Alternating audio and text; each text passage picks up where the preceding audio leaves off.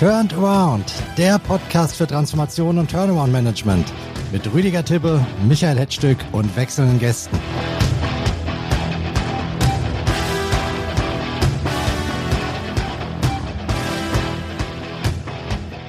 Herzlich willkommen zu einer neuen Folge unseres Podcasts Turned Around. Wer ist eigentlich im Moment die aktivste Verkäufergruppe am M&A-Markt? Vom Gefühl her würde ich sagen, die Insolvenzverwalter. Es sieht so aus, als ob außer denen, die unbedingt verkaufen müssen, sonst gerade niemand verkauft in keinem Teilbereich des M&A-Geschäfts. Woran liegt das und wann springt das M&A-Geschäft bei Turnaround und Transformationsziels wieder an? Das ist heute unser Thema bei Folge 16 unseres Podcasts, die den Titel trägt Der Investor. Und dieser Investor ist einer der Gründungsväter von Turnaround M&A in Deutschland. Herzlich willkommen Aurelius Gründer Dirk Markus. Guten Tag, Herr Hetzstück. Inzwischen machen Sie und Aurelius ja nicht mehr die ganz harten Turnaround-Deals. Über diese Metamorphose werden wir gleich noch sprechen.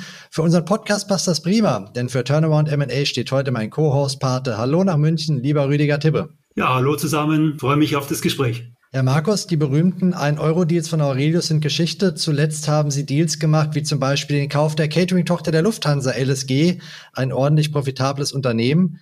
An was für eine Art von Deals arbeiten Sie persönlich denn noch und warum eigentlich haben Sie sich von den harten Turnaround-Deals abgewendet? Wir sind Transformationsinvestor. Wir investieren in Unternehmen, vor allem in Abspaltungen von Konzernen, die Entwicklungspotenzial haben. Das sind aber in der Regel keine Turnarounds, sondern Unternehmen, die oftmals 4, 5, 6 Prozent EBITDA-Marge machen, aus denen man aber mehr machen kann und die man durch äh, operative Begleitung zu kleinen Perlen formen kann. Das ist unser Ziel. Es ist richtig, vor 20 Jahren haben wir mit Restrukturierung begonnen als Aurelius, über die Jahre aber uns weiterentwickelt, äh, den Fokus auf größere Unternehmen, auf Konzernabspaltungen und eben auf Unternehmen, die schon profitabel sind, aber noch mehr Potenzial haben, gelegt. Ich nenne diesen Investitionsfokus, wenn ich darf, einfach mal Transformationsdeals. Wie gut gefüllt ist denn die Deal-Pipeline bei diesen Trafo-Deals im Moment bei Ihnen? Ja, Transformationsdeals trifft es gut. Die Deal-Pipeline für solche Transaktionen ist durchaus gut gefüllt. Wir erwarten aber noch deutlich mehr in der Zukunft. Grund ist, dass der M&A-Markt in Summe im Moment eine schwierige Phase durchläuft in ganz Europa. Transaktionen kommen immer dann zustande, wenn Sie einen Verkäufer haben, der verkaufen möchte und auch eine Preiserwartung hat, die vom Käufer auch gematcht werden kann.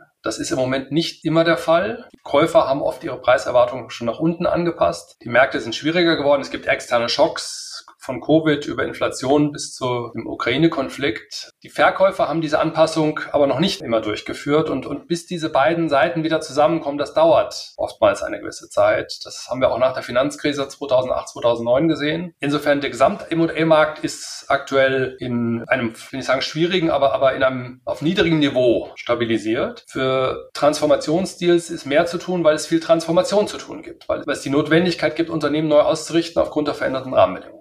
Bei Targets, aus welchen Branchen und welchen Ländern sehen Sie denn in den nächsten Quartalen die besten Investitionsperspektiven für Ihr Haus? Wenn wir uns Branchen anschauen, dann schauen wir uns in der Regel an, welche, welche Treiber verändern eine Branche welche, welche Entwicklungen beeinflussen eine Branche. Und das sind Entwicklungen wie Digitalisierung und AI, die wir als, als Treiber sehen in, in vielen Dienstleistungsbranchen, aber auch im Gesundheitswesen. Das ist auch Digitalisierung im, im Handel, was zu großen Veränderungen führt. Das sind Themen wie Klimaneutralität oder, oder, oder CO2-Reduktion, was in Branchen, wo traditionell viel CO2 erzeugt wird, zu Veränderungsdruck führt. Die Automobilindustrie ist natürlich ein Paradebeispiel, aber auch für andere industrielle Branchen. Dann gibt es Transformationsdruck durch Veränderung der Handelsströme. Mit Russland wird nicht mehr gehandelt. Mit China findet ein De-Risking statt, äh, was dazu führt, dass sich generell Handelsströme verschieben und das wiederum hat Auswirkungen auf Unternehmen. Also es gibt sehr viele externe Schocks im Moment und dazu führen, dass viele, viele Branchen im Wandel sind und all diese Branchen schauen wir uns an.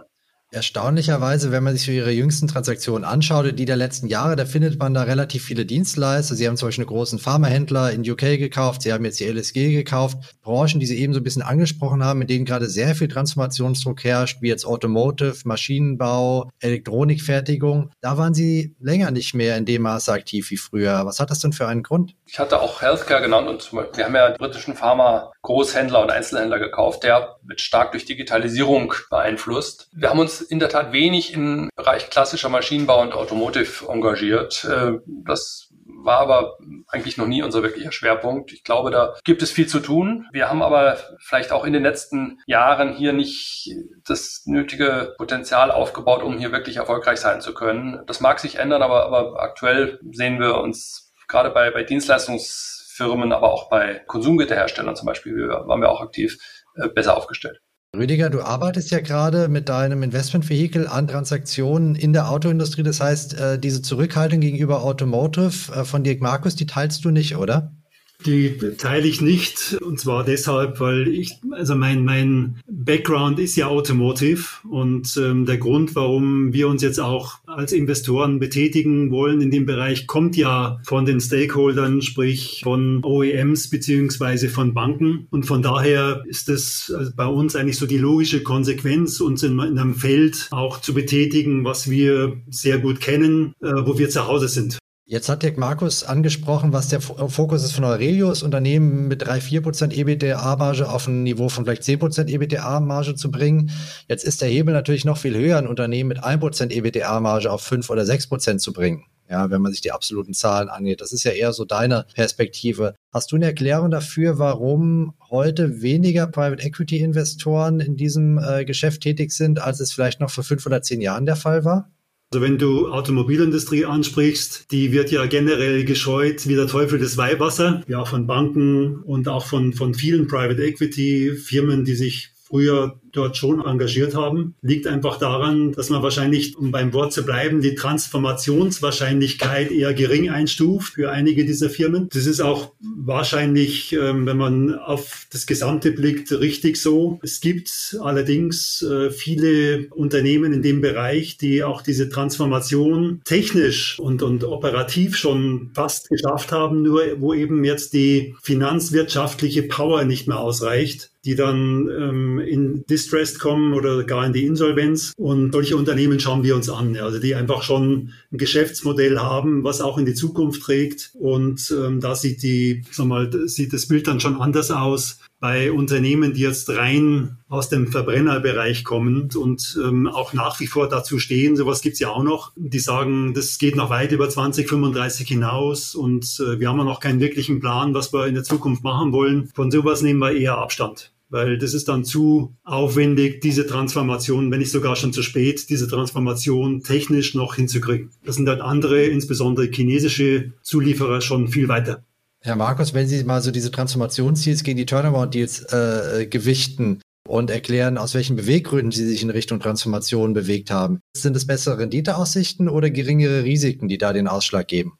Es muss beides gar nicht unbedingt der Fall sein, aber ich glaube, für uns äh, in unserer Entwicklung als Unternehmen mit einer sehr großen operativen Taskforce an, an über 150 Beratern, die wir in unsere Töchter hinein senden, sind Transformationsdeals die spannendere und auch herausfordernde Aufgabe heutzutage. Was nicht heißen muss, dass nicht auch ein, ein Turnaround eine, eine herausfordernde Aufgabe ist, aber eben eine andere. Und ich glaube, wir haben uns weiterentwickelt im, im Laufe der letzten 20 Jahre in dieser Richtung. Es gibt den Begriff des Sunset Deals, den äh, Jimmy Sie gerade auch so ein bisschen beschrieben haben, Unternehmen, die zum Beispiel nur auf Verbrenner fokussiert sind, wo wir alle wissen, irgendwann wird die Sonne untergehen. Und wir haben vor Jahren schon uns entschlossen, dass wir uns eigentlich nicht bei Sunset Deals engagieren wollen, sondern dass wir Unternehmen suchen, die, die Potenzial für, für mehr, für Wachstum und für, für Aufbruch haben. Was nicht heißen soll, dass man auch nicht mit, nicht auch mit Sunset Deals Geld verdienen kann. Aber ich glaube, es sind andere, andere Skills gefordert in diesem Bereich. Und, und Automotus hat, hat die ganze Bandbreite. Insofern, was Sie dort sehen, Herr, Herr Chive, ist, ist, äh, ist absolut spannend. Ich glaube, einer der Gründe, warum wir uns auch immer ein bisschen zurückgehalten haben in diesem Bereich, ist auch die Abnehmerstruktur. Sie haben sechs, sieben, acht große Kunden, die sehr mächtig sind, die auch, glaube ich, ein, ein sehr differenziertes Verhältnis zu Finanzinvestoren haben und die deshalb aus unserer Sicht nicht immer der einfachste Partner als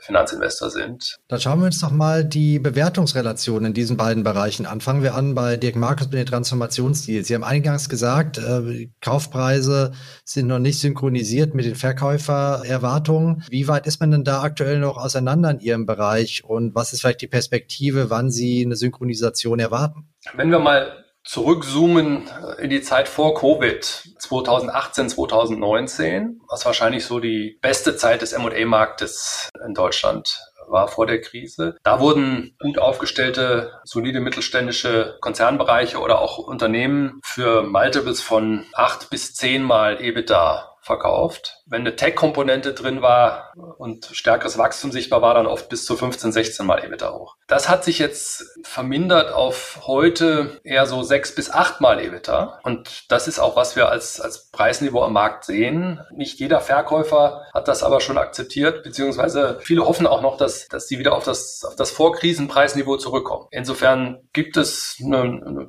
Preisgap von ein bis zweimal EBITDA zwischen den Zeiten vor Covid und der Verkäufererwartung in vielen Fällen und dem heutigen Marktniveau. Wann wird sich diese Lücke schließen, Ihrer Erwartung nach? Wir glauben, dass die sich im Verlauf des nächsten Jahres auf jeden Fall schließen wird. Es ist auch verständlich, dass, dass man als Verkäufer, wenn man sich ein Preisniveau oder eine Preiserwartung gebildet hat und es externe Schocks gibt, die dazu führen, dass der Markt sich verändert, dass man dann nicht sofort sagt, okay, dann halt zweimal EBITDA weniger, sondern dass man erstmal zuwartet und, und den Markt beobachtet. Und in diesem Wartemodus sind wir in Teilen des M&A-Marktes heute. Wir glauben aber, dass sich das im, im Verlauf der nächsten zwölf Monate auch, auch wieder annähern wird. Lieber Rüdiger, Stichwort Turnaround-Deal, Stichwort Automotive, da kann ich mir schwer vorstellen, dass da im Moment Verkäufer überhöhte Preisvorstellungen haben und daran M&A-Deals äh, scheitern. Oder liege ich da falsch? Nee, es ähm, ist schon richtig. Es, es ist eine starke Zurückhaltung. Die Unternehmen verkaufen dann lieber erst gar nicht und, und warten ab, wie Herr Markus auch schon gesagt hat. Die, die dann zu lange warten und die Pech dabei haben, die rutschen in die Insolvenz. Und das sind dann eben jetzt im Moment so die Gelegenheiten, die sich eben im Markt auftun, beziehungsweise bei größeren Unternehmen klassische Carve-outs, wo eben ähm, nicht strategische Bereiche gespaltet werden. Aber ich sage mal, für unseren Bereich, der für uns jetzt jetzt in Frage kommt, sind es halt schon mehr, mehr Fälle aus der Insolvenz. Und da ist äh, tatsächlich nicht der Preis das äh, ausschlaggebende Kriterium, sondern findet man überhaupt einen Käufer beziehungsweise einen Käufer, der für die OEMs akzeptabel ist da kommen halt viele Faktoren zusammen. Also wie ja Markus sagte, der, der OEM per se ist ja ein sehr, sehr von sich überzeugt, möchte am liebsten alles vorgeben und mitbestimmen. Und es ist halt schwierig in einer solchen Situation. Und da haben wir halt auch ganz klar, äh, wir sind da kein klassischer Finanzinvestor, sondern sind da eigentlich Industry Task Force, die jetzt nicht mal selber, sondern auf Input Dritter auf die Idee gekommen ist, sich da mal diesen Markt an anzuschauen. Und so gesehen können wir auch da ein bisschen anders auftreten. Und äh, meine Aussage ist immer ganz klar. Es gibt hier verschiedene Einflussfaktoren, die zur Insolvenz geführt haben. Offiziell ist es dann Covid und Ukraine. Ähm, das sind aber für mich nur billige Entschuldigungen. Die Ursachen der Krise liegen ja ganz woanders. Die liegen zum einen in den Verkaufspreisen, in den Margen. Da sind wir halt als Investoren nicht bereit, ähm, diese Altlasten zu übernehmen, sondern ähm, wir sind bereit,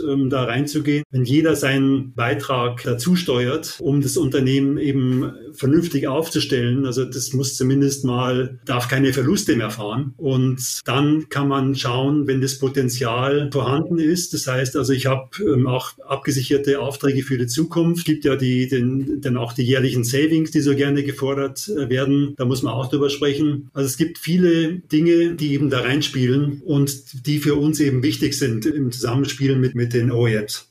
Sind die OEMs denn beweglicher geworden, zum Beispiel was die Bereitschaft zu Preisanpassungen äh, in den Verträgen angeht von einem M&A-Deal oder auch zur Akzeptanz von neuartigen Käufern, wie ihr es jetzt beispielsweise seid, oder sind die immer noch dogmatisch?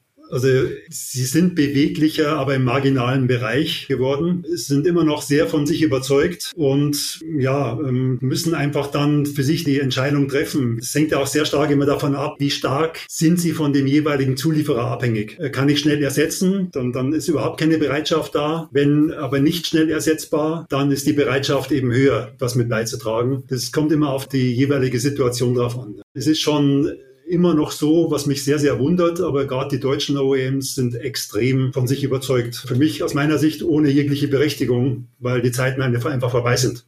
Tatsächlich ganz unterschiedliche Dealtreiber, die wir hier von unseren beiden Gästen hören. Ähm, Dirk Markus, äh, was mich bei den Konzern-Spin-Offs so ein bisschen bewegt, ist, wir haben ja sehr bewegte Zeiten hinter uns. Wir haben erst äh, eine Covid-Krise gehabt, 2020, 2021, dann direkt danach den Ukraine-Krieg und beide Male gingen die M&A-Fenster zu.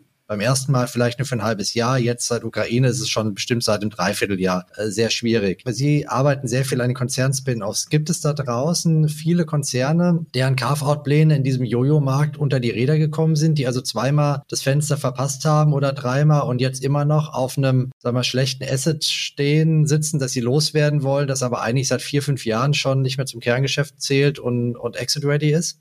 Dem dürfte so sein, ja. So ein Carve-out-Prozess dauert in der Regel von ersten Vorbereitungen bis zum Abschluss einer Transaktion bis zu zwei Jahre. Mindestens ein Jahr aber. Und sie haben viele vorbereitende Arbeiten, die sie erledigen müssen. Separierung, IT-System, Abkopplung von Konzernleistungen etc. So ein, ein Prozess dann in ein M&A-Fenster einzupassen, ist natürlich schwierig, ja, gerade wenn der Markt Jojo fährt. Deswegen sehen wir, dass, dass viele Konzerne am Ende dann vorbereitende Maßnahmen treffen und sagen, dieser Konzernteil ist jetzt grundsätzlich fertig, um verkauft zu werden. Äh, wir warten aber ab, bis wir auf den Knopf drücken, bis sich ein M&A-Fenster wieder geöffnet hat.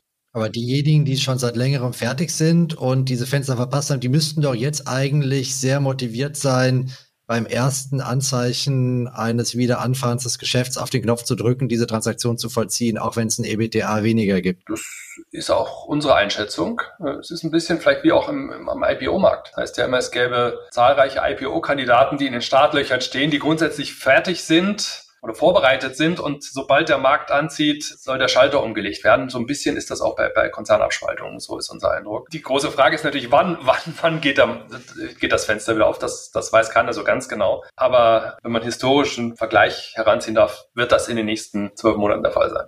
Aber das müsste doch eigentlich ein Käufermarkt sein. Also wenn jetzt eine ganze Menge Konzerne endlich mal ihre Projekte abschließen wollen, auf den Knopf drücken und es nicht so viele Investoren gibt, die diese Deals machen, das müsste doch für ein Haus wie Aurelius eine recht gute Aussicht sein, da ein bisschen äh, Cherrypicking machen zu können. Vielleicht auch Preisoptimierung äh, im, im M&A-Markt. Mag sein, wobei, wenn ein Konzern etwas verkaufen möchte, dann schaut er schon auch auf den Preis. Also es ist nicht nur so, dass, dass etwas verkauft werden soll, weil der Konzern andere Prioritäten hat, sondern Preis spielt schon auch eine Rolle. Ich glaube, es ist in der Regel ein, ein Gesamtkonzept, auf das wir setzen, von einem fairen Preis, Transaktionssicherheit, ja, viel Erfahrung mit Carve-outs und auch mit den Herausforderungen, die sich dabei stellen und dem Commitment auch genügend Zeit und Ressourcen auf einen, auf einen Deal zu setzen und, und sicherzustellen, dass er dann auch stattfindet. Denn das ist das Wichtigste für den Verkäufer, dass der Deal nachhaltig stattfindet und nicht in der Schlussphase dann noch scheitert.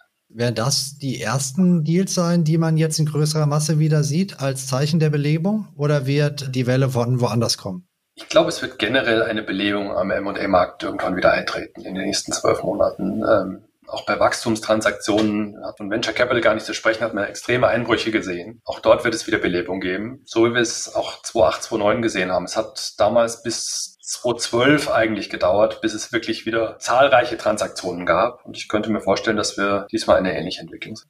Was mich noch bei Ihnen interessiert, Herr Markus, Sie investieren ja paneuropäisch, schauen sich verschiedene Märkte an, verbringen selber viel Zeit in UK.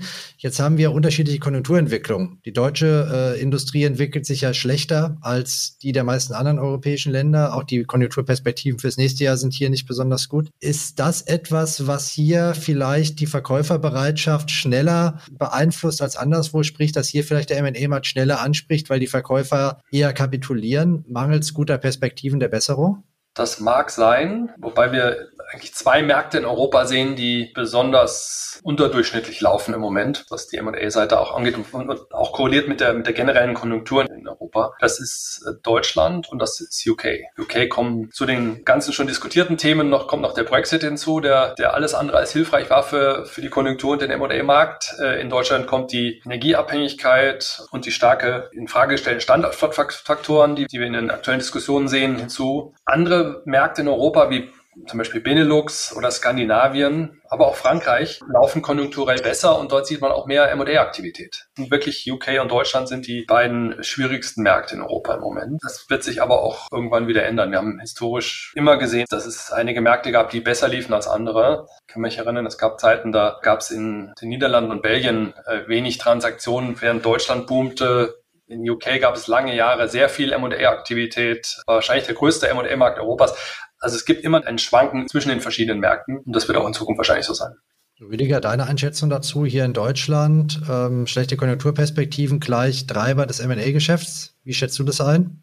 Ja, also ich glaube, also auf den Bereich, den ich ja so abdecke, produzierendes Gewerbe, Schwerpunkt ähm, Automobil, Maschinenbau, Mechatronik, sehe ich schon eine Zunahme der Fälle, also gerade was ähm, so Automotive angeht und sehe das auch so in den nächsten zwölf bis 24 Monaten. Allerdings wird es keine Welle sein, ja, die so gerne herbeigeredet wird, sondern es wird moderate Zunahme sein von Fällen, die, die sicherlich interessant sind und das sehe ich ähnlich. Es ist auch nicht synchronisiert in, mit anderen Ländern, sondern es, ich sehe das genauso, dass jetzt im Moment Deutschland und der ökonomischen Situation einfach vor diesen Herausforderungen steht und bin sehr gespannt, wie wir das dann hier in Deutschland lösen. Also eher besorgt darüber, wie wir das hier in Deutschland lösen werden.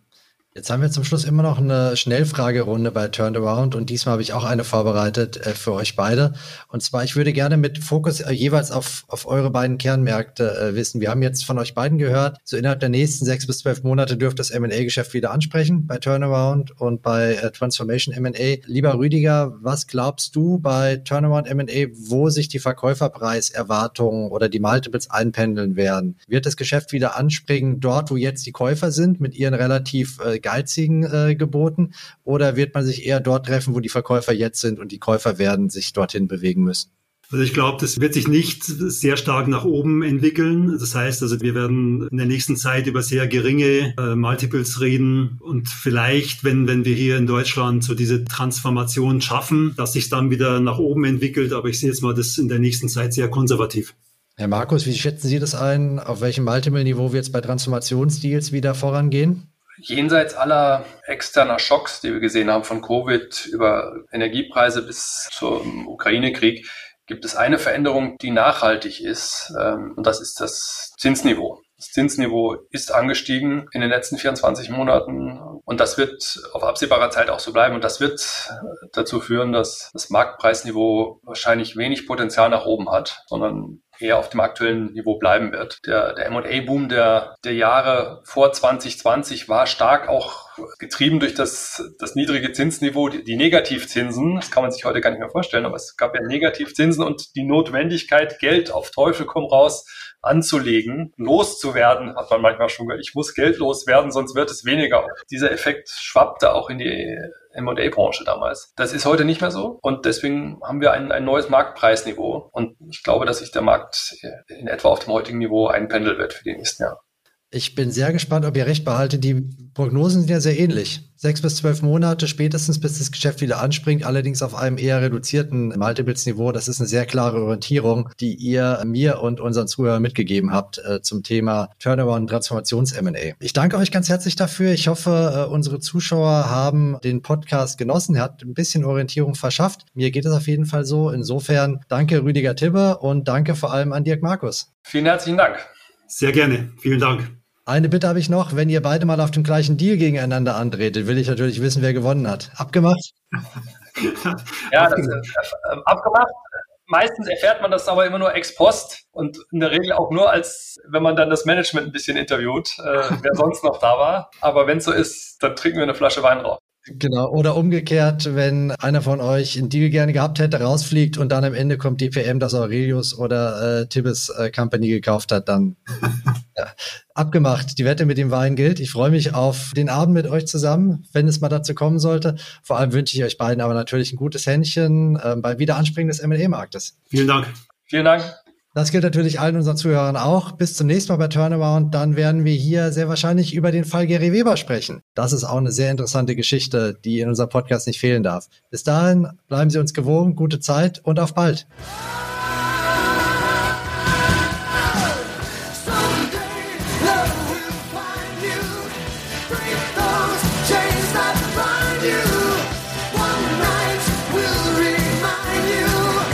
Initiator Rüdiger Tippe, Ex-Alliance Management Partners. Moderation und Host Michael Hetzstück, Aurora Stories. Und unser Titelsong ist Separate Ways von Journey.